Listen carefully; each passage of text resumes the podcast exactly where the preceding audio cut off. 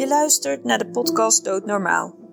Ik ben Winnie Bos van Doelawijzer en in deze podcast ga ik in gesprek met professionals die met de dood in aanraking komen en hoor je persoonlijke verhalen over het levenseinde.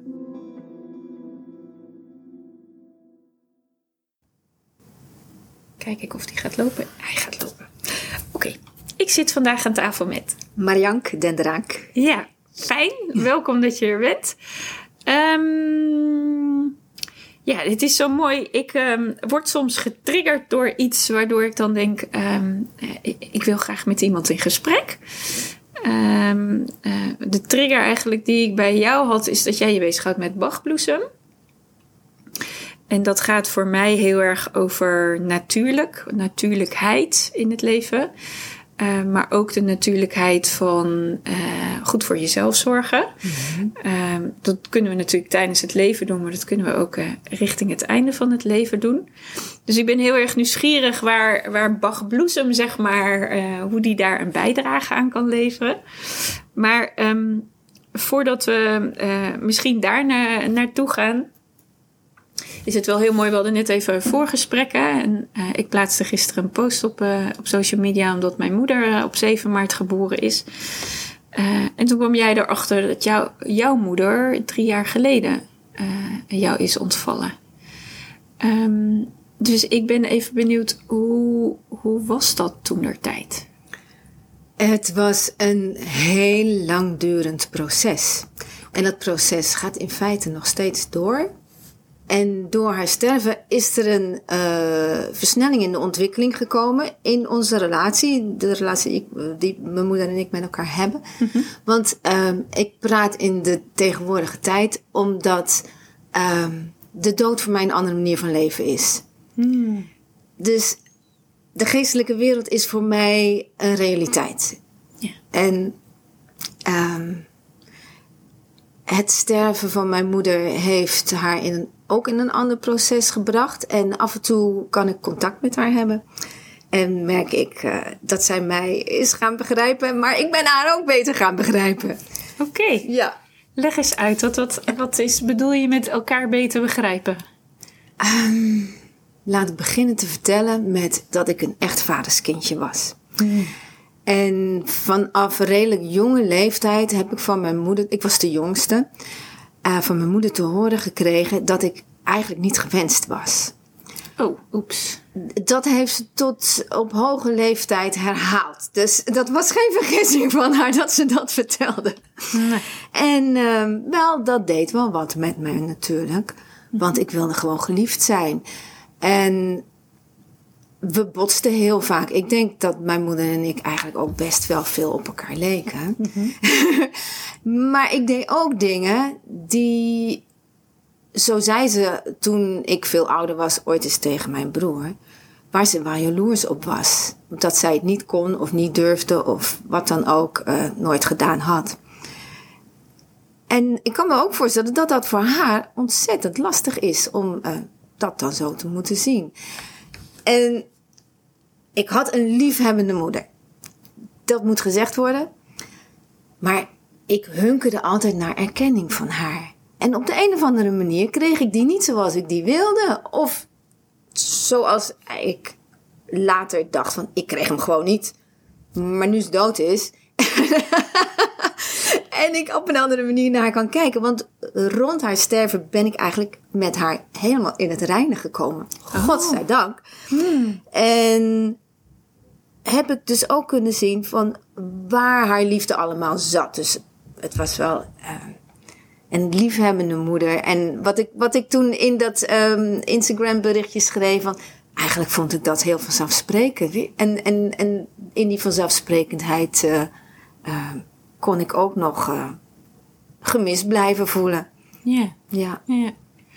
Maar eh, je zegt het wel heel terecht dat als je letterlijk gezegd krijgt, hè, want soms kun je het voelen dat je niet gewenst bent, maar als je letterlijk gezegd krijgt tijdens je leven van ja, eigenlijk was het niet de bedoeling mm -hmm. dat jij hier was, uh, dan wordt er eigenlijk gezegd. Um, uh, maar ik erken jou niet. Hè? Dus ik vind dat zo mooi in het woord namaste. Ik herken jou zoals jij mij erkent. Mm. Hè?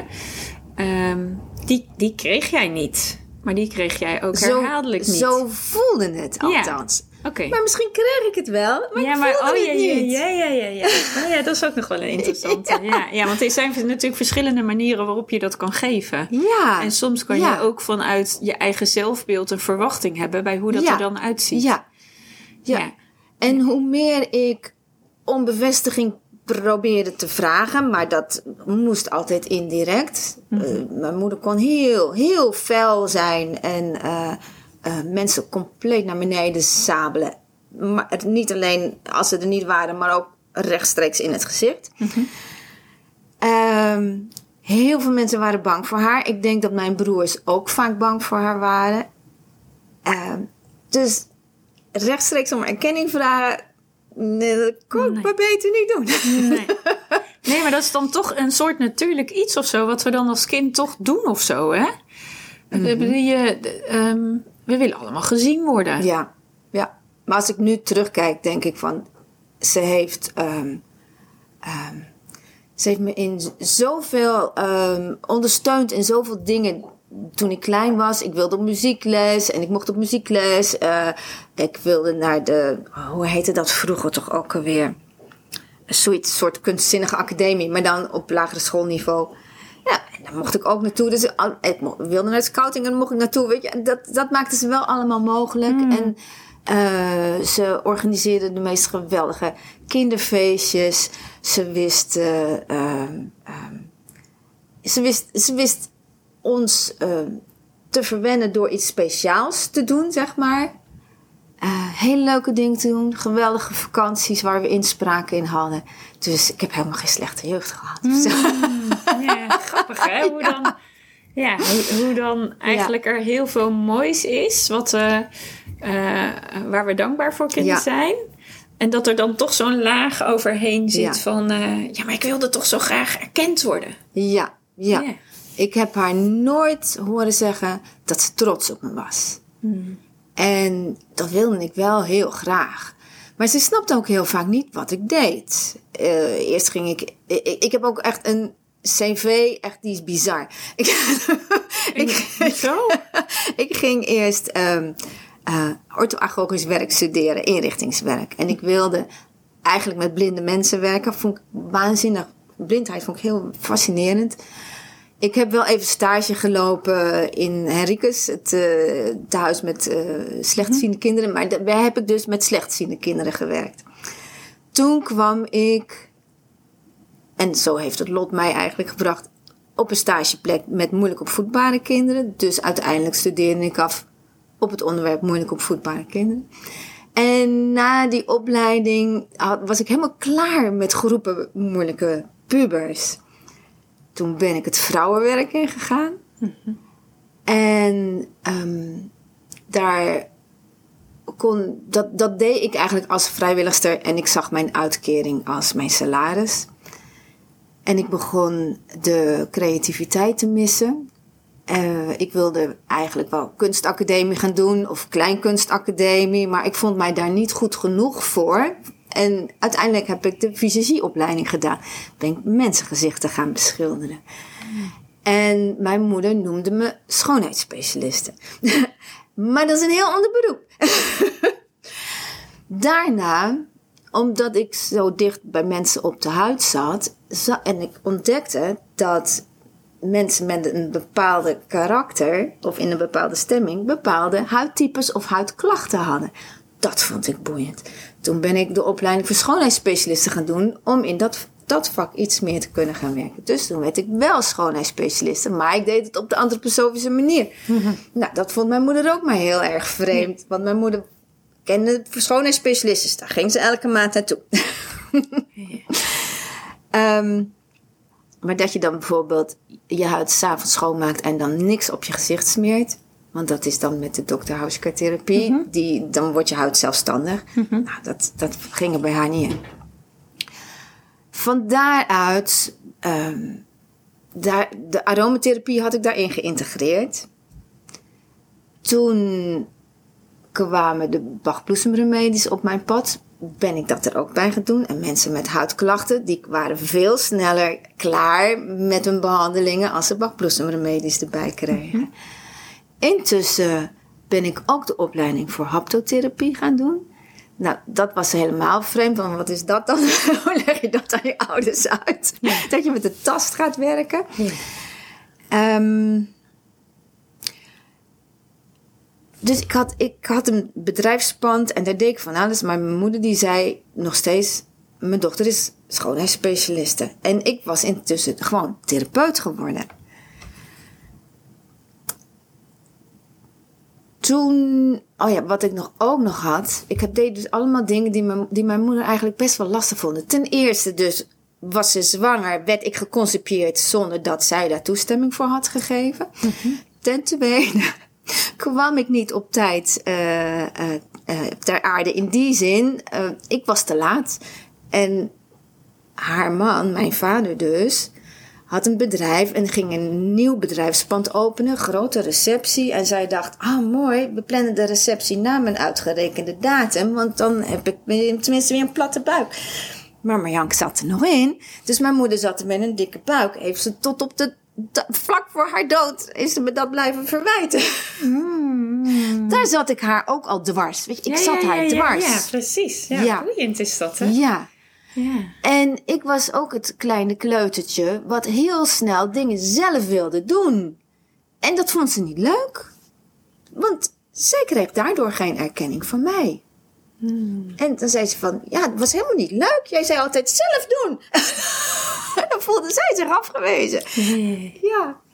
Boeiend hoe dat dan Ja. zo'n zo'n intrigerende spanningsveld zo is tussen jou en jouw moeder, hoe dat is geweest. Ja, Ja. ja. Nou, ik schiet van, van eh, hot naar her Oh, dat maakt niet verhaal. uit. Maar Geeft allemaal niks. Soms gaat dat zo. Nou, toen was ook nog. ehm, had ik verkering met een jongen met een brommer. Dat kon ook al helemaal niet toen ik 16 was. Oh ja. Brommers waren rijdende doodskisten in die tijd. Dat was de gevleugelde uitspraak. En ehm, zij maakte achter mijn rug om die verkering uit. Die jongen die belde een keer en zij bleek, daar kwam ik later achter, bleek dus van, "Nee, ik wil niet dat je mijn dochter nog ziet. Op die manier. En ik dacht maar, waarom hoor ik niks van hem? Met 16 jaar was ik heel bleu en ik durfde niet zelf zomaar contact op te nemen. Ja. Nou ja, toen kwam ik hem een jaar later tegen. En toen zei hij, oh, oh, nou, ik mocht niet meer komen van je moeder. Ik dacht dat jij dat ook wel eh, goed vond. Zo. Ja, dat, dat was ook een schok. Ja. Dat, eh, dat was verraad voor mij. En nog later, zo rond mijn 21ste, ontpopte ik me als eh, lesbienne. En dat vond mijn moeder ook helemaal niet leuk. Toen zei ze nog van, ik had nog liever gehad dat het een Turk was. Oh ja. Turk was erg, maar lesbo was nog erger. Ja. ja. Ja, maar al met al, ehm, ik heb twee langdurige relaties met vrouwen gehad. Ze waren heel welkom. En Dat is toch ook wel bijzonder. Ik bedoel, er heel Ja. erg weerstand Ja. tegen hebben en toch ook wel welkom heten. ja, dus Ja. op een gegeven moment bij mijn eerste vriendinnetje heeft ze me wel eens gevraagd of ik toch niet in de straat hand in hand met haar wilde lopen. Want de buren zeiden er wat van. Ja, dat vond ik dan weer echt zo verschrikkelijk. En dan voelde ik me weer afgewezen. Maar met terugwerkende kracht dacht ik. Ondertussen mochten mijn vriendinnetjes mee naar de verjaardagen, mee naar de feestjes. En was ze geïnteresseerd. En dat ging gewoon goed. Dus dat is eigenlijk super bijzonder. En ik heb haar daar nooit voor bedankt of uitgesproken van hoe fijn ik dat vind. Ja. Nee, dat was in die tijd deden we dat gewoon niet. En dat had ik ook helemaal niet geleerd. Om te zeggen hoe, hoe je iets kan waarderen. Nee, maar dat is denk ik ook een beetje... Want hoe oud ben jij? Even voor de luisteraars, dan hebben ze Ja, een beetje ik ben nu tijdsbeeld. eh 60. Ja, oké.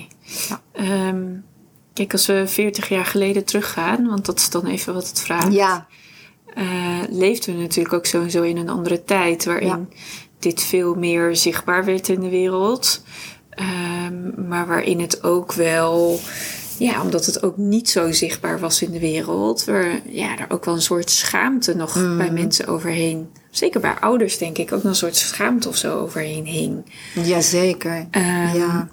Terwijl ik denk, ja, we zijn gewoon mens. Mhm. Maakt het uit in welke manier je een verbinding hebt? Dat doet er toch niet toe. Ja, Maar schijnbaar doet dat ertoe. Ja, Ja, dat mijn is- ouders waren allebei ondernemers en bekende gezichten in, in de stad waar ik eh, opgegroeid ben. Dus Mhm. dat, eh, ze deden heel veel om een bepaalde, bepaald beeld. eh, Ja, voor de buitenwereld. Te creëren, Ja, ja. Moest zo mooi zijn aan de Ja. buitenkant. Ja. Ja. ja, bijzonder. hè?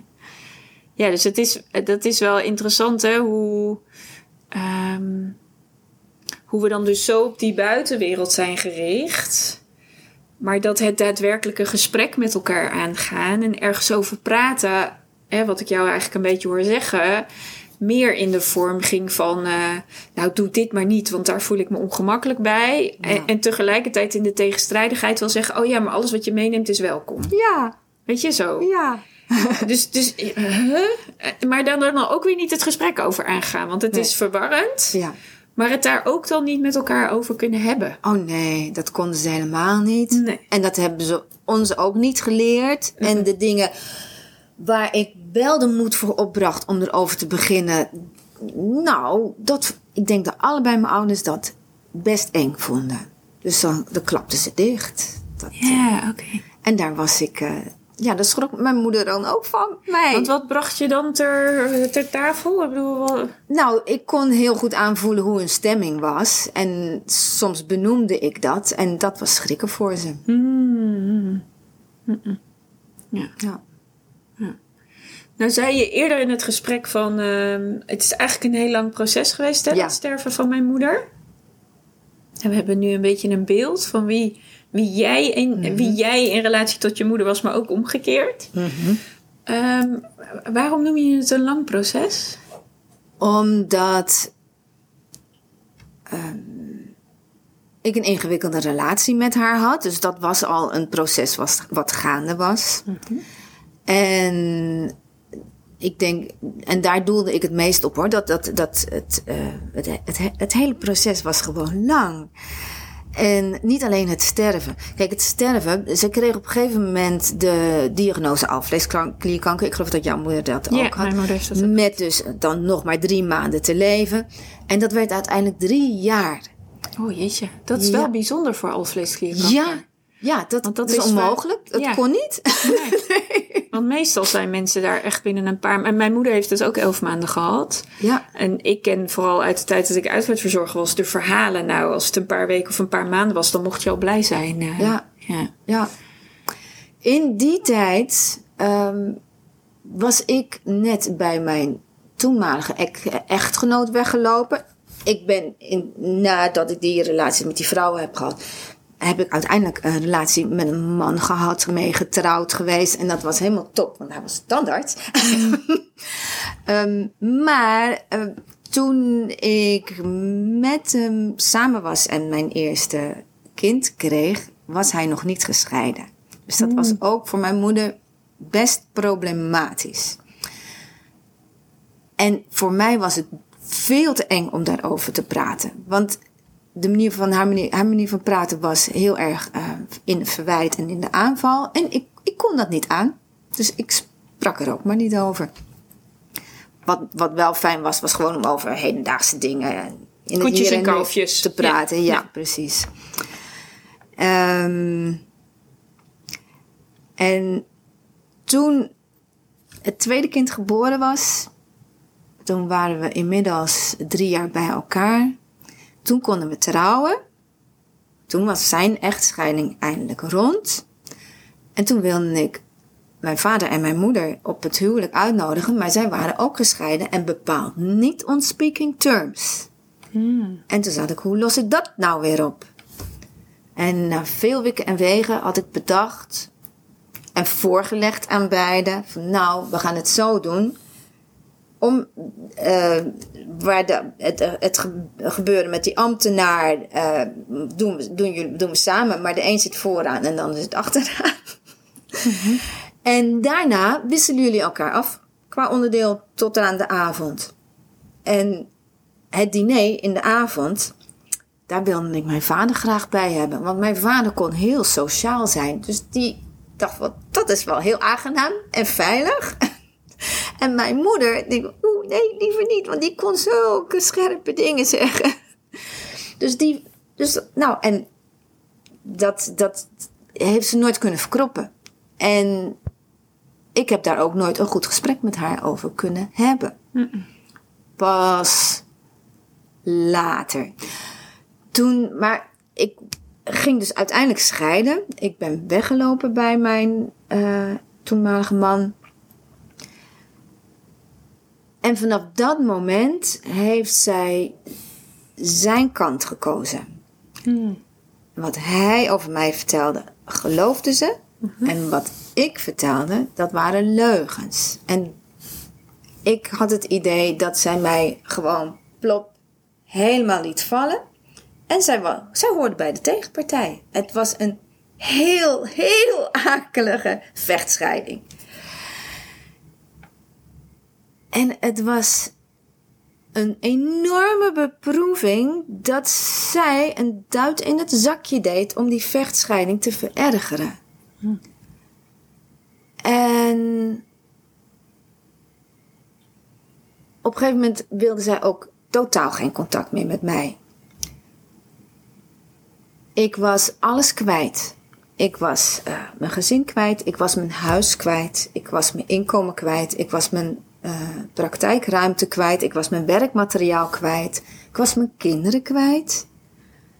En ik was mijn familie ook kwijt. Dus ik voelde me zo ongelooflijk eenzaam. Uiteindelijk is het een inwijding voor me geweest. Heeft het me ongelooflijk veel verder gebracht. Want ik moest in mijn eentje een verandering op, in, in, in werking brengen. En mijn moeder heeft het absoluut niet bewust gedaan. Maar ze heeft er wel in die zin aan meegeholpen dat, dat ik iets in mezelf kon veranderen. En onderweg hierheen uh, in de terrein las ik nog mijn dagboek even na over wat ik toen had geschreven. Um, na haar sterven, waar ik nog even op terugkom, want daar heb ik ook hele bijzondere dingen in meegemaakt. Kwamen mijn broers bij mij met het testament. En mijn ene broer las de datum voor waarop het testament gemaakt was. En ik dacht, oh nee, dit gaat helemaal niet goed. Want dat was precies in dat jaar dat mijn moeder geen contact met mij wilde hebben en dikke mik met mijn ex was. En ik was onterfd. Inderdaad. Terwijl ik met het sterven van mijn moeder helemaal in het reinen met haar gekomen was. En zo ineens zo blij met haar was. En met die uitvaart dacht: nu heb ik haar. Dit raakt me weer. Hmm. Nu heb ik haar gevonden en dan moet ik haar. Nu moet ik afscheid nemen. Mhm. En ik had nooit kunnen voorspellen dat met haar sterven mijn verdriet zo groot zou zijn. Mhm.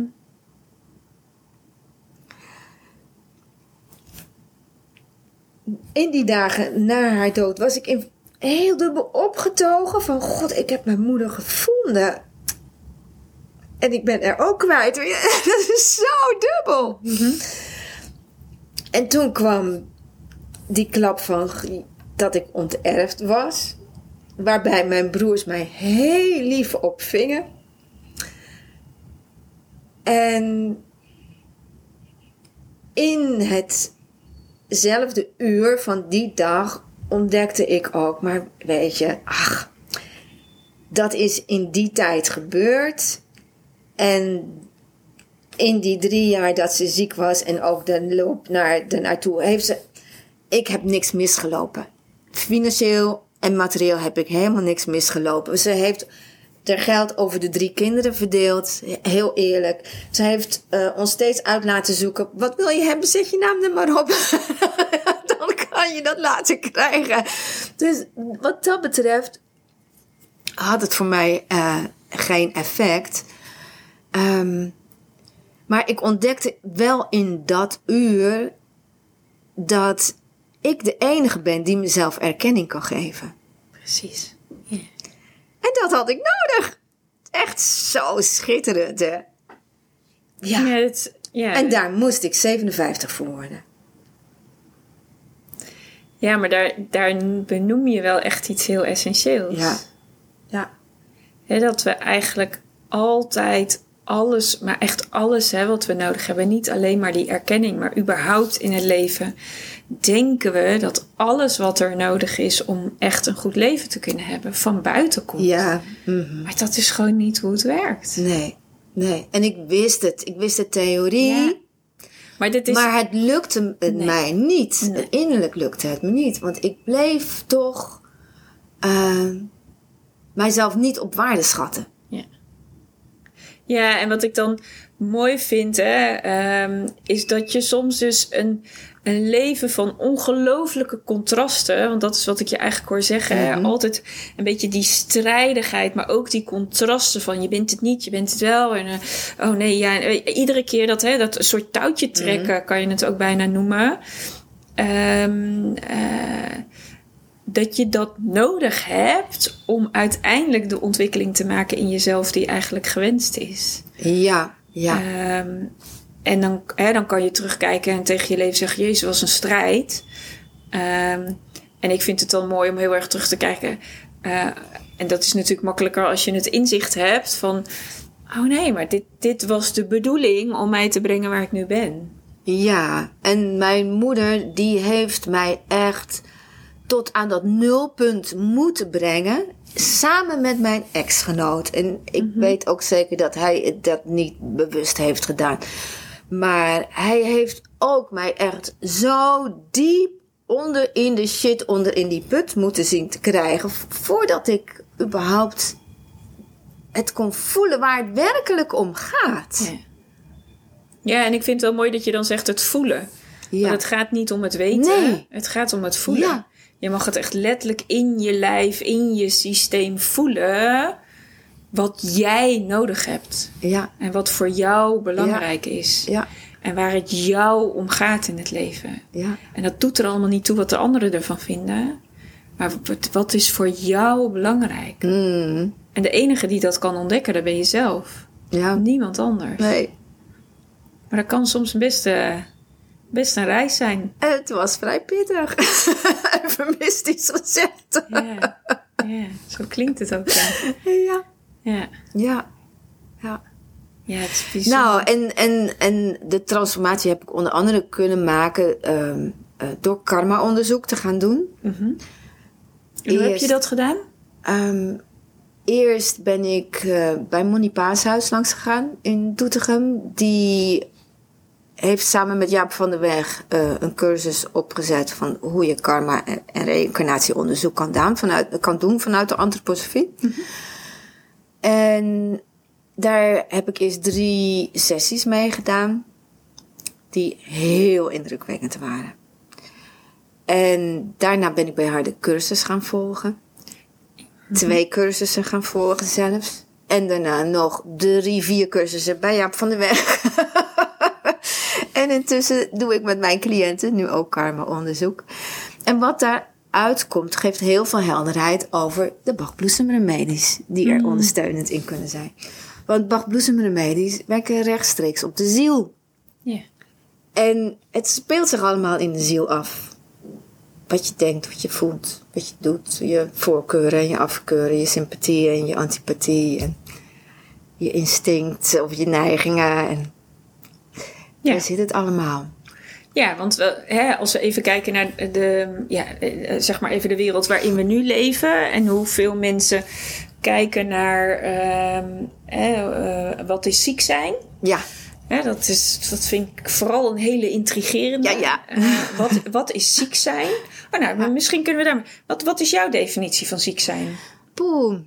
Ziek zijn is misschien wel een gevolg van uit balans zijn in je emoties.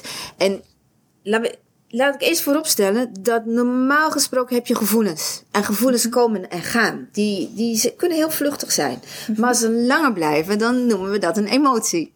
En als een emotie vaak aanwezig is, dan noemen we dat een karaktertrekje.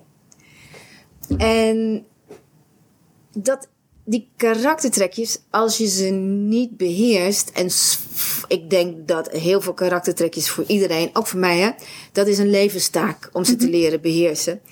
Um, wanneer je ze niet beheerst, maar ze beheersen jou, dan schieten ze in de eenzijdigheid.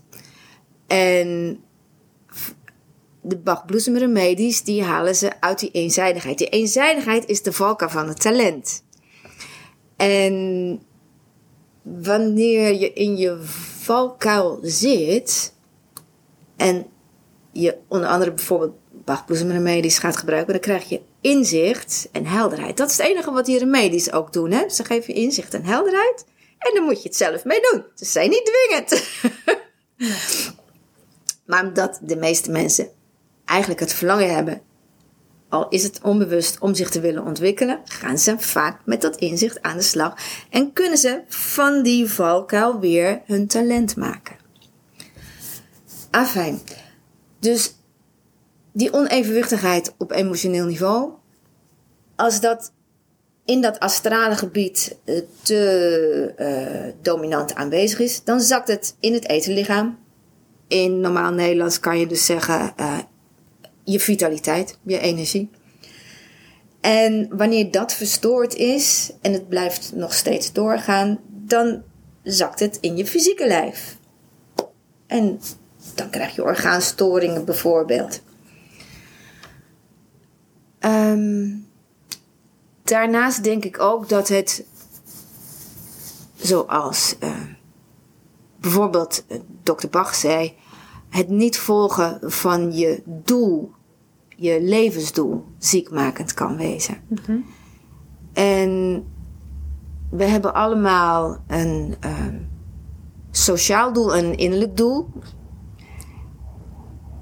En dat vinden die, dat, dat is voor veel mensen een hele klus. Want we worden heel erg afgeleid door wat de maatschappij wil, door de school, door de ouders. En, en we doen dat, we zoeken het op, hè? Want het, we, zoeken het, we zoeken het zelf op. Want ik ben heilig van overtuigd dat de mensen, de ouders kiezen waar ze bij geboren worden, mhm. eh, de stad, uh, het land, de cultuur en dat doen we niet voor niks. Ik bedoel, ik heb echt niet voor niks voor deze ouders gekozen.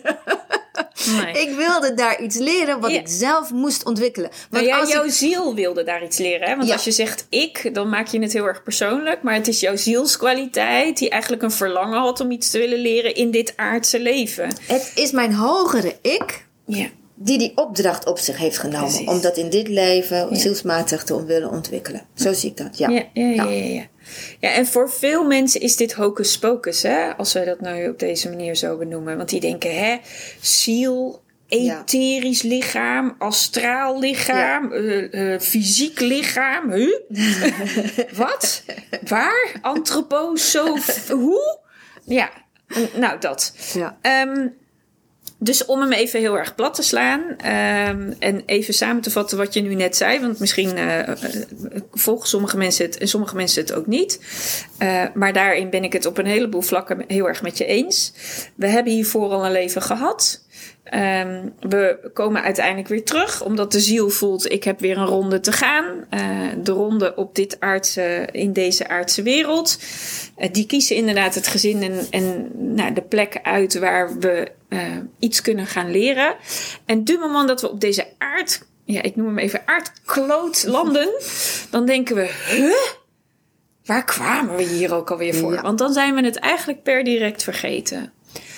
En het leven reikt ons eigenlijk altijd dingen aan. Zo, zo, uh, ja, zo geloof ik dat het leven uh, wordt gecreëerd. Want het leven is er al, hoe we het moeten gaan lopen. Alleen we zijn dat vergeten. En, en het leven wat we lopen reikt ons steeds eigenlijk, ik noem dat altijd cadeautjes aan. Om te ontdekken, waar kom, mhm. waarom ben je hier nou eigenlijk? Wat kom je hier nou eigenlijk doen? Oh ja, weer een cadeautje. En de vraag is of jij in ieder moment dat dat gebeurt kunt zien wat die cadeautjes zijn om jou steeds meer en wijzer te worden in waarom kom je hier nou eigenlijk? Wat kom je hier nou doen? Mhm. Waarom ben je hier? Wat is jouw betekenis hier in dit leven? Ja. En inderdaad, wat jij zegt, we worden door het systeem waarin we leven en de manier waarop we worden geschoold naar ons hoofd geduwd. waarin we de beeldvorming krijgen: je moet een loonslaaf worden. Ehm, want dat is de enige manier waarop je in deze wereld je leven kan leven. Je moet zorgen voor je buitenkant. Oh ja, en in dat onderwijs moeten we eigenlijk ook leren dat we een lijf hebben wat kan resoneren. Nou, die vergeten we even. Want kennis is wat er in je hoofd zit en daar kun je alleen maar wijs mee worden. Ja. Maar we komen allemaal in de kluts gedaan ons leven, omdat ons leven ziektes of ongemakken in ons lijf laat manifesteren, die eigenlijk een boodschapper zijn van je bent niet op je pad. Mhm. Je bent niet Ja. daar waar je mag zijn. Ja. En ik wil je graag laten zien. uh-uh, niet de goede weg. Linksaf, nee, rechtsaf graag.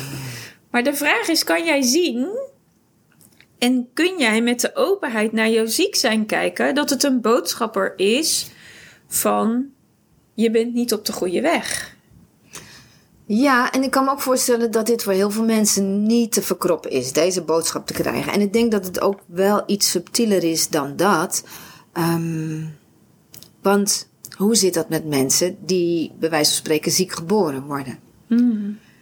En dat is best een ingewikkeld karma.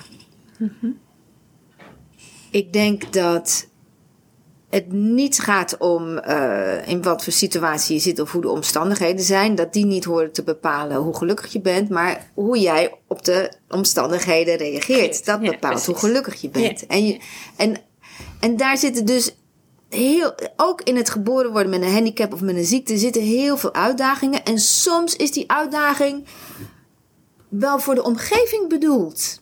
Dat iemand het karmisch op zich kan hebben genomen om ehm, eh, een leven lang ziek te zijn of, of invalide te zijn en zorg nodig te hebben. En dat die persoon zelf eh, helemaal niet zo heel veel hoeft te ontwikkelen, maar de omgeving het juist moet doen. Ja, precies. Ja. Ja, Ja, dus daarom zeg ik ook, hè, alles wat er in het leven gebeurt zijn cadeautjes die je aangereikt worden. Hè? Dus alles is een spiegel van, jij mag iets leren. ja. En het zijn soms heel akelig verpakte cadeautjes. Ja, dit, ze zijn zeker niet altijd plezant. Nee. Nee, Nee, zeker niet. nee. Want Eh, als ik bijvoorbeeld weer terugkijk naar het jaar eh, eh, van mijn scheiding, in dat jaar ehm, was ik niet alleen het materiële en mijn familie en zo kwijt, maar ook mijn zelfvertrouwen. Want ik wist echt niet meer waar, wat ik nog überhaupt goed kon. Of ik iets, iets goed kon doen. En ik blonk daarvoor uit in mijn eh, verschillende vakgebieden. En ik gaf interviews en ik had in tijdschriften gestaan en in kranten gestaan. En ik dacht, nou en ik dacht alleen maar dat ik goed was. Ja. En overigens, met journalisten is het ook zo. je- kan ze van alles wijsmaken en ze schrijven het op. Ehm, niet dat ik dat deed hoor. Maar Nee. in- ik, heel, ik heb heel vaak gedacht van... Ik kan ze op dit moment de meest spaarlijke nonsens vertellen. En dan vinden ze het nog allemaal geweldig. Ehm, waar was ik? Even kijken hoor. Oh ja, dat ik mijn zelfvertrouwen helemaal kwijt was. En dat was, dat was, het was zo'n ellendig jaar voor mij. En tegelijkertijd was ik een cadeau dat ik mezelf helemaal opnieuw mocht ontwikkelen. Ik bedoel, ik mocht mezelf opnieuw, opnieuw eh, vormgeven en ontwerpen en vinden. En een heel nieuwe Marjank ervan maken. Ja. Nou ja, in die zin nieuw, nieuw. Ik moet het doen met een heleboel eh, eigenschappen die ik gewoon heb. Maar ik merkte wel dat ik eh, leuker was geworden. Veel meer de gekkigheid en de humor van voor mijn huwelijk terug had. Maar al het, alles wat ik in mijn huwelijk heb kunnen leren, bijvoorbeeld op het gebied van antroposofie, nam ik ook mee. Dus dat was toch wel eh, een geweldige winst. Ja. Hey, en als je, wel, hè, want we benoemen heel erg hoe we, en dat is wel mooi hoe wij allebei eigenlijk naar het leven kijken, hè, heel erg vanuit die Ja. antroposofische gedachten. Eh, we zijn een geheel en, en in dat geheel wat we zijn, dat is eigenlijk ook een soort signaal, een signalerings. Hè. Ons lijf is eigenlijk ook een signaleringspaal, om het dan maar even zo te noemen. Dat klinkt een beetje gek, maar ja, even. Hè, dus alles wat zich manifesteert in dat lijf vraagt ergens aandacht voor. dan had je het al heel erg even over van het is een lang proces geweest met mijn moeder. Uh, maar je had het er ook over dat je zo in dat sterven van je moeder heel erg uh, in vrede met haar bent gekomen. Ja. In, in, of in reinheid, dat is misschien Ja, nog een beter woord. ja. Ehm, kun, je, kun je daar iets over zeggen? Ja, vlak voor haar sterven heb ik haar nog een voetinwrijving gegeven. Drie dagen voor haar sterven. En toen, ze, toen dat klaar was, eerst, zei, nee, eerst bood ik het aan. En nou nee, dat hoeft niet zo. En ik voelde, en ze lag op een ziekbed natuurlijk. En ik voelde haar voeten en die waren koud. En uh, ze zei, oh je hebt wel lekker warme handen. Dus ik denk, ik ga jou toch lekker die uh, voeten masseren. En toen was ik klaar. En dat is een hele zachte inwrijving. Hè? Toen was ik klaar. En toen zei ze, dank je wel. Het is jammer dat het afgelopen is. Het was de eerste keer in mijn leven dat ze dankjewel tegen me had gezegd. Dus daar was ik zo blij mee. Dat was, dat was al een enorme omslag voor haar. En eigenlijk waren dat haar laatste woorden. Ik ben even ontroerd, dus ik ben, moet heel even Hmm, weer zoeken. Um, ik ben bij haar overlijden geweest. Dat was, dat was een, een gevecht voor haar. Toen heb ik haar een hartinwrijving, mijn goudzalf gegeven. En mijn broer en ik zaten allebei aan haar sterfbed en zeggen van... joh, het is goed, je mag gaan en wij rennen het wel. Weet je, wij, kunnen het wel. ik 57, hij 59. Ja. Maar toch, het was ook een zorgzaam type, mijn moeder. Dus we vonden het wel belangrijk dat te zeggen. Niet wetende of ze het met haar fysieke oren kon horen hoor. Want ze was echt ver heen al. En daarna ben ik drie avonden rond het middernachtelijk uur bij haar blijven waken. En daar heb ik heel veel in meegemaakt. Vooral de tweede en de derde nacht. Ik waak vaker bij uh, mensen die gestorven zijn. Ook uh, in de christelijke gemeenschap zit ik ook bij een waakgroep bijvoorbeeld. En dan is het bij mensen die ik helemaal niet zo goed ken bijvoorbeeld.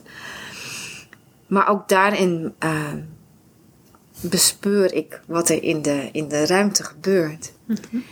En in dit geval heel onverwacht. Ik begon te schrijven. En het leek net of mijn moeder mij aan het uh, vertellen was. En, uh, en ik, stelde, ik stelde vragen aan haar. En het ging, het ging gewoon via de gedachte hoor. Uh, en, ik was ook aan het voorbereiden om een grafrede te houden. Hoe noem je dat? Een, een mm-hmm. verhaal te doen over haar leven bij haar uitvaart. En ik kreeg een, een, zo'n mooi beeld van, uh, uh, van haar op van, jonge leeftijd en wat ze allemaal, waar ze allemaal mee te maken had en de tegenslag en uh, hoe het haar gekleurd heeft. Het was alsof ik mee mocht kijken in haar panorama. En dat gaf mij ook heel veel inzicht.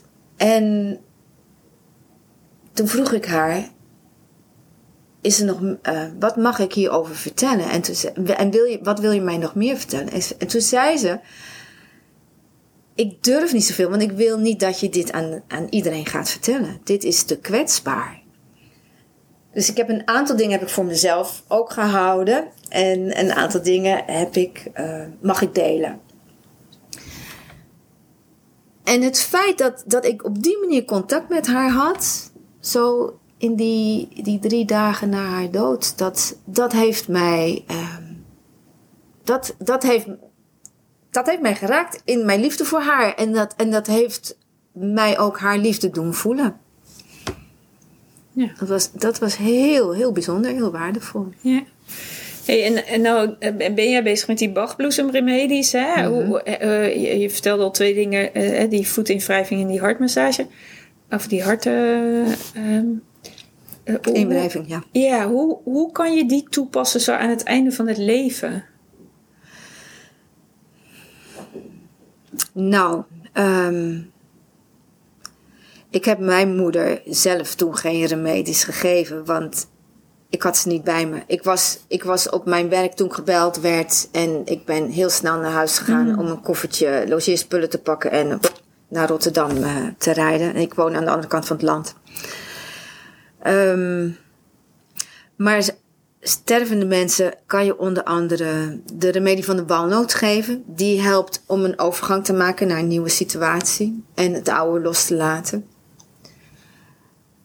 Mensen die heel erg vast willen blijven houden aan hoe het was, kan je eventueel de remedie van de honeysuckle geven, de kamperfoelie, om het verleden los te laten en in het heden te komen. Mimulus, de maskerbloemremedie, helpt bij de angst. De angst voor de dood bijvoorbeeld, de angst voor te sterven. Um, red chestnut, de bloesem van um, de rode kastanje, kan helpen als je erg bezorgd bent over degene die je achterlaat. Ze, ik zou heel graag willen vertellen wat die remedies dan allemaal doen.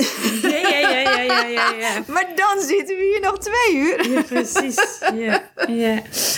Want um, sommige mensen die bijvoorbeeld in die bezorgdheid zitten, die willen die bezorgdheid niet kwijt. Die klampen zich aan die bezorgdheid vast, want dat lijkt een functie voor ze te hebben ik vind het heel belangrijk om te benoemen wat je doet als je overbezorgd bent. Eigenlijk zie je je dierbaren als het ware al in de goot liggen. Want in je overbezorgdheid zie je geen prachtige tevreden, maar zie je narigheid. Wat je daarmee doet, is je eigen energie omlaag trekken, maar ook dat op die ander plakken en de energie van de ander omlaag trekken. Als het ware ben je bezig met een self-fulfilling prophecy op die ander los te laten. Terwijl dat je dat juist niet wilt. Je wilt juist het tegenovergestelde. En de bloesemremedie van de Red Chestnut, die helpt je vertrouwen te hebben in je dierbaren.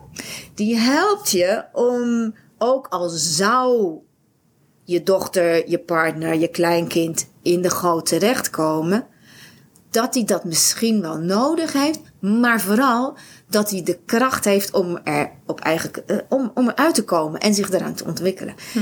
En daar verhef je jezelf een beetje mee, maar vooral ook die ander. Dus je helpt jezelf en de ander op die manier. Ja. Zo waardevol. Ja, dus eigenlijk kun je zeggen, het is ondersteunend aan daar waar iemand is. Ja. Um, en het kan helpen om dan mogelijk een wat makkelijkere overgang te maken. Ja, zeker. Neem bijvoorbeeld het schuldgevoel wat je op het eind van je leven kan hebben. Ik heb te veel gewerkt, te weinig voor mijn kinderen gezorgd. Ja, een van die vijf redenen waarom we spijt hebben als we gaan. Die uh, uh, Bronnie Ware uh, in haar boek heeft geschreven. Ja, ja. dat overkomt vele ja. mensen. Ja. ja. ja. En de bloesemremedie van de pijn, van de grove den, die helpt je om te relativeren waar jij werkelijk schuld hebt. Want soms voelen mensen zich schuldig terwijl ze helemaal nergens schuldig aan zijn. En wanneer je wel verantwoordelijkheid hebt of schuld aan iemands ellende, dan schiet je er op zich niet zoveel mee op om je schuldig te blijven voelen. Maar wanneer je het jezelf kan vergeven, dan kan je met jezelf in het reinen komen. En dan kan je ook veel makkelijker sterven. Want het klinkt een beetje raar, terwijl als ik zeg van je kan dan makkelijker sterven. Tegenwoordig mogen we eigenlijk niet doodgaan, hè? Uh, nee. Nee, we hebben het... Zelfs oude mensen niet. Nee, we gaan naar een verpleeghuis en ze doen ja. er alles aan om het maar zo lang mogelijk te rekken ja. dat de laatste adem komt. Ja. Um, we hebben een, uh, een, virus en er wordt alles aan gedaan om maar te zorgen dat we niet doodgaan. Terwijl we weten, ja, doodgaan is een natuurlijk gegeven. Ja. Uh, we komen een keer, we gaan een keer. Het klinkt heel bot, maar het is werkelijk de wereld waarin we leven. We komen een keer en we gaan een keer. Ja. En nou is het natuurlijk ook zo dat uh, het onze menselijke plicht is om de ander bij te staan en ja. in gezondheid te houden. En ik ben ook uh, vreselijk dankbaar dat ik uh, een aantal malen voor het randje van de dood weer terug in het leven ben getrokken. Want ik ben heel erg dol op het leven. Ehm, maar er komt een moment dat iemand ook moet kunnen sterven. Ja, kijk, ik vind eh, het, hè, het nabij zijn bij iemand uh, die het leven uh, in het, die het in het vooruitzicht heeft. Ja. Ik vind dat we dat altijd moeten doen vanuit het perspectief hoe die ander dat wil. En niet hoe ik vind dat die ander dat wil. Ja. en dat is wel vooral hoe we het heel veel doen. Vanuit, ja, maar ik wil niet dat mijn moeder doodgaat. Nee, maar ik wil niet dat mijn kind sterft. Ja. Natuurlijk willen we dat allemaal niet. Hè? Als ouder wil je je kind niet verliezen. En ja, het is moeilijk om als kind je moeder te verliezen. Mhm. um, maar ik geloof heel erg dat het nabij dat. Uh, uh, het nabij zijn bij het verliezen van je dierbaren, dat je dat kwalitatief heel goed kunt invullen om dat mooi met elkaar af te ronden. En dan klinkt het woord mooi misschien ook wel weer vreemd, want dan denk je, hoe kan de dood nou mooi zijn? Mhm. Maar ja, ik heb gewoon te vaak gezien hoeveel schoonheid er halen is in dat laatste stuk. Jij zegt het op de manier waarop jij dat met je moeder hebt gedaan. Dat je nog in zo'n laatste moment dat jij haar voeten gewoon nog zo even maar zegt. Dat zij voor het eerst tegen jou dankjewel zegt. Ja. Hoe waardevol is Ja. dat, dat, weet je, die paar woorden. Dat is, ja, dat kun je bijna niet bevatten hoe, hoe groots dat is. Mhm. Hè, dus ook hoe naar. Hè, we, we, kijken altijd naar het leven. Oh, het is zo naar geweest. Hè? Ja, Dat je ook zegt, nou, het was een leven lang. Nou, we hebben een gedoe gehad met elkaar. Ja, maar het heeft ergens, het is, heeft ergens een bedoeling gehad. Ja. Ehm, kun je dan met dankbaarheid, en misschien is dat ook niet altijd makkelijk, toch ehm, met al dat gedoe samen met elkaar daarin toch nog zo'n ja, ehm, laatste samen zijn mee hebben. Met al dat gedoe wat er is. Want het heeft een bedoeling. En misschien Mhm. snap je en weet je dat niet in het moment dat het zich voordoet. Ja. En kun je je er dan toch aan overgeven om daar wel bij te zijn. Ja. Want hoe waardevol is dat? Ehm, maar ja, dat vraagt wel iets van ons. Ja. Je moet vooral heel erg bewust worden van jezelf. Ja, Dus ook van je pijn en waar dat, die pijn door ontstaat. En wat dat over jezelf zegt en niet over de ander. Nee. Die jou die pijn aangedaan heeft. ja dus het vraagt heel veel zelfreflectie. Ja, precies. Ja. En die vinden we vaak heel lastig. Ja, en tegelijkertijd leven we in een tijd waarin steeds meer mensen het ontwikkelen. Dus dat vind ik ook nee, zo zeker. mooi. Ja, zeker. Er is zeker een ontwikkeling gaande waarin we bewuster worden. Ja. Nou ja, bewust vind ik altijd, eh, bewuster vind ik zo'n groot woord, maar waar we gewaar worden van onze eigen inbreng Ja, in het geheel van het leven wat we hebben. ja. Ja. Maar dat, dat, ehm, eh, dat is nog wel heel erg veel aan het veranderen. Want er zijn nog wel heel veel mensen eh, die eerder een vinger wijzen naar de ander en het verwijt naar buiten leggen. Dan dat ze denken, oh, maar als ik mijn vinger wijs, dan zijn er drie vingers die naar mij wijzen. Oh, Ja, bammer. Het ligt, ik mag het eigenlijk bij mezelf, ja, nou ja, zoeken. Ja, ik mag naar mezelf kijken. ja. Ik denk dat het eh, inherent is aan de menshheidsontwikkeling. Dat het in ieder geval al een stap is als je bewust wordt van iets en dan naar de ander gaat wijzen. Dat is de eerste stap. Ja. En de volgende stap die komt daarna nog wel. Dat je naar, bij jezelf te raden gaat van... hé, hey, waar ben ik verantwoordelijk? Overigens, van die houding... eh, het boze slachtoffer... daar hoort de bloesemremedie van de Willow, de Willig bij.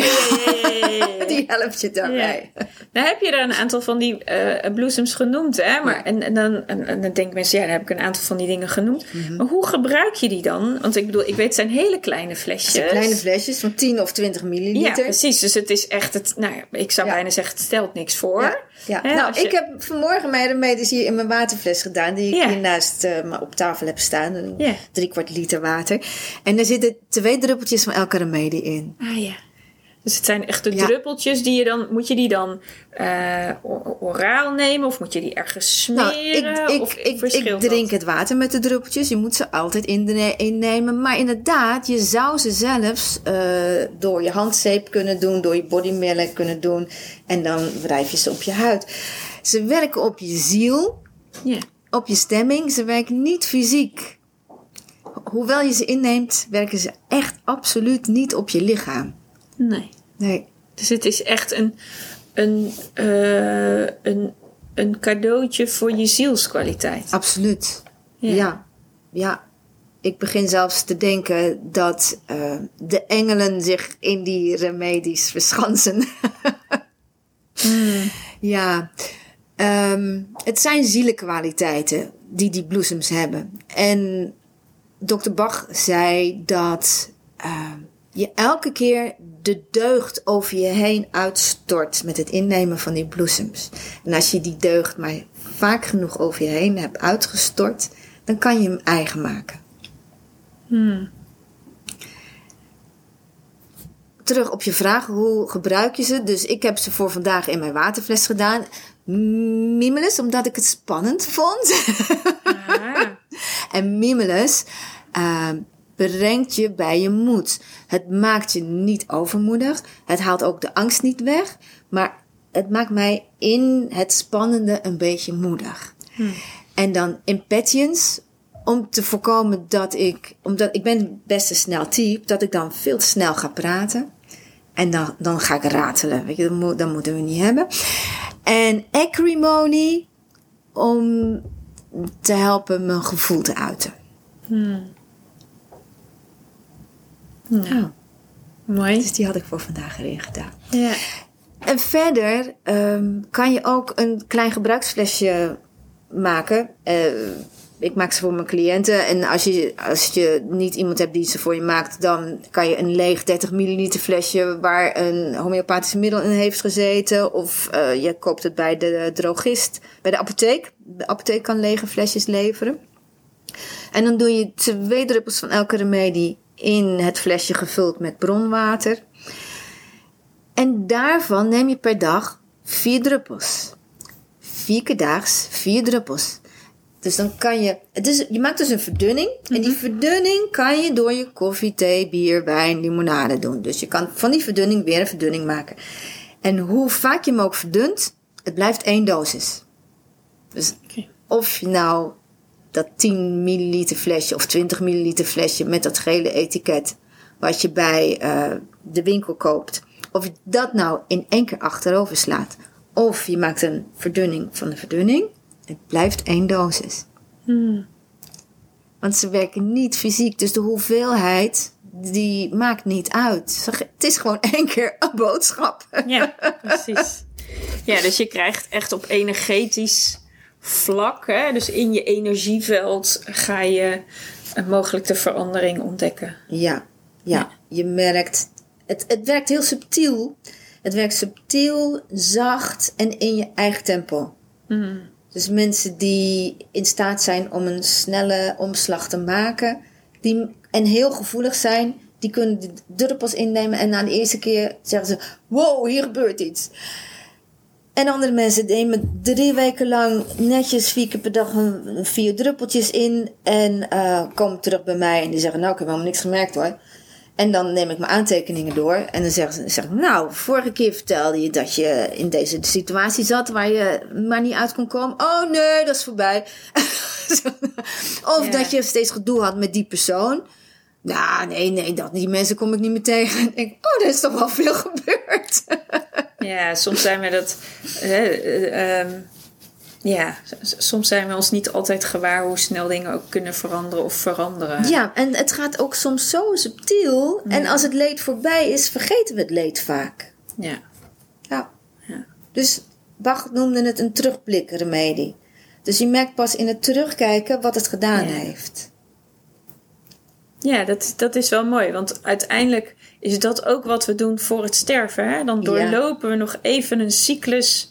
Voordat het sterven daadwerkelijk daar is, dan doorlopen we nog, krijgen we nog even zo'n flashback van alles wat er in ons leven voorbij is gekomen. Mooi bruggetje.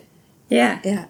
Ja, dan krijgen we echt zo'n terug. Ik, ik moet dan altijd, en dat is misschien heel, ik ben heel erg zo'n beelddenker. Dan moet ik altijd aan zo'n cassettebandje denken, die dan heel hard terug wordt gespoeld.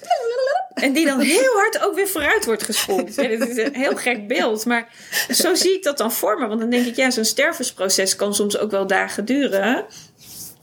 Maar ja, het- we doen het allemaal. We maken allemaal een soort terugblik naar eh, de tijd die we hier op de wereld zijn geweest. Ja. Eh, we doen het allemaal. Ja. En het is niet altijd zichtbaar voor de mensen die ernaast staan, maar het is wel altijd wat er gebeurt in de mens die sterft. Ja. En dan hopen we nog dat we een sterfbed hebben en dat we eh, ook voor onze dood nog terug kunnen blikken. Ja. Ja. En als dat nou niet kan, als je in één keer pats boem dood bent door Ja. een oorlog, Ja. geweld, een Ja. ongeluk, ehm, dan is het wel heel handig om regelmatig toch terug te blikken op je dag, op je week, op het jaar. Lijkt mij. Wat voor degene die achterblijft, voor degene die gestorven is, bedoel je? Nee, als, voor degene die sterft. De- en dat zijn wij dus allemaal, hè? Ja, ja, ja zeker. Ja. Ik ben net zo sterfelijk als jij. Ja. Ja. Dus om mij voor te bereiden op de dood, maar ook om ehm, mijn leven beter te begrijpen, kijk ik s'avonds terug op de dag. Ah, zo bedoel Dat je het. bedoel ik. Ja, ja, ja, ja. ja Kijk dat, ik. Ja, ja, In de heilige nachten terug op het jaar. ja.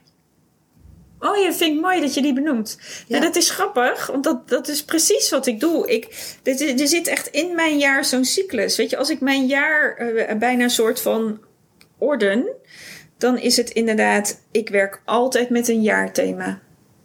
Dat doe ik in de vorm van een collage. Die hangt bij mijn voordeur. Die heeft een thema. Hè? Dus die, heeft, die hangt alleen maar in beelden, maar daar hangen wel een, een klein zinnetje onder. eh, waarvan ik, eh, wat mijn jaarthema is. Dan maak ik altijd daarbij gepaard nog een maandthema. Die komt voort uit het volgen van de 13 heilige nachten aan het einde van het jaar. Oh ja. Want daarmee kijk je eh, door de 13 heilige nachten vooruit op de tijd die komt. Daarmee zet ik thema's in iedere maand. Maar als er volle maan is, dan maak ik een solcollage. Omdat ik dan weer in die volle maan met de energie die daar dan weer is, het beeld van dat moment pak. Met het thema wat er in die maand loopt. Hè? Want volle maan die valt altijd op allerlei verschillende dagen. En dan is er de donkere maan, de dag voor nieuwe maan. Waarin, hè, wat heel erg gaat over terugblikken op de afgelopen maand. ehm, eh, tevreden zijn met dat wat er is. Maar ook zijn met jezelf. En denken, oh ja, shit, dat was niet helemaal oké. En dus ook met eh, je minder goede dingen. Maar dat doe ik door het teruglezen van mijn dagboek. Die ik iedere avond schrijf. Ah, zo. Iedere avond voor het slapen gaan schrijf ik in mijn dagboek. En op die donkere maan lees ik terug. Mooi. Dus dan kijk ik weer even, dan heb ik zo'n terugblik op het leven. Zodat ik eigenlijk, en dat, ja, dat doe ik helemaal niet met een specifieke reden. Maar nu jij dat zo zegt, Ja. denk ik, oh ja, wat mooi. Ik wil heel erg bij het hier en nu steeds blijven. Ja. En het bij het hier en nu steeds blijven betekent dat ik mezelf dus in iedere dag schoon mag houden. En dat schoonhouden, dat doe ik door 's ochtends te mediteren en oefeningen te doen om mijn lijf wakker te maken. En dat doe ik uiteindelijk aan het einde van de dag om over de dag te schrijven. Maar daarmee maak ik ook een container in een maand om, om te zorgen dat wat er vorige maand is gebeurd niet nog doorakkert in de tijd die komt. Ehm, dus grappig, dankjewel voor die spiegel. Ehm, ja, stilstaan bij het leven. Bij iedere, maar niet alleen bij het leven in het grote hoe dan leven. Maar stilstaan Ja. bij iedere dag. Ja. En bij dat wat er voorbij is gekomen. En dan moet ik heel, ja, dat is grappig.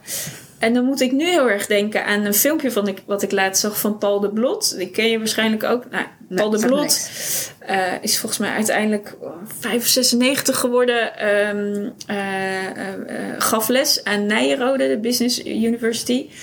En die man heeft echt verschrikkelijke dingen in zijn leven meegemaakt. Drie oorlogen, al zijn familie verloren, nou, noem het allemaal maar op. En ik plaatste laatst een, een filmpje van hem dat hij zegt maar ik ben zo dankbaar voor het leven. Wow, ja. En ik ben zo dankbaar voor hier, dat ik hier ben en dat Ja. ik dit mag ervaren. En dat ik iedere dag weer een nieuwe dag is. En, en ik schrijf iedere dag dank, waar ik dankbaar voor ben. En dan denk ik, ja, dat is aanwezig zijn in het leven. Dat is aanwezig zijn met wie ik ben. Ja. En dan soms misschien nog steeds geen bal begrijpen van wat je hier komt doen. Hè? Als ik hem dan even groter trek voor de mensen die luisteren. En dan toch dat iedere keer aan jezelf geven. Mhm. Want ik geloof dat dat ehm, van waarde is om jezelf belangrijk te maken. Ja, misschien is dat een verwarrende uitdrukking. Om jezelf belangrijk te maken. Maar ik snap wel wat je bedoelt. Ja, om jezelf onderdeel Ja. te maken van het geheel waarin we ons begeven. Misschien is dat een betere. Ja. Ja, want we zijn allemaal belangrijk. Ja. Ja, ieder heeft zijn, iedereen heeft zijn bijdrage op deze wereld. Ja. Ja. Ja, mooi. Dankjewel. Alsjeblieft. Ja.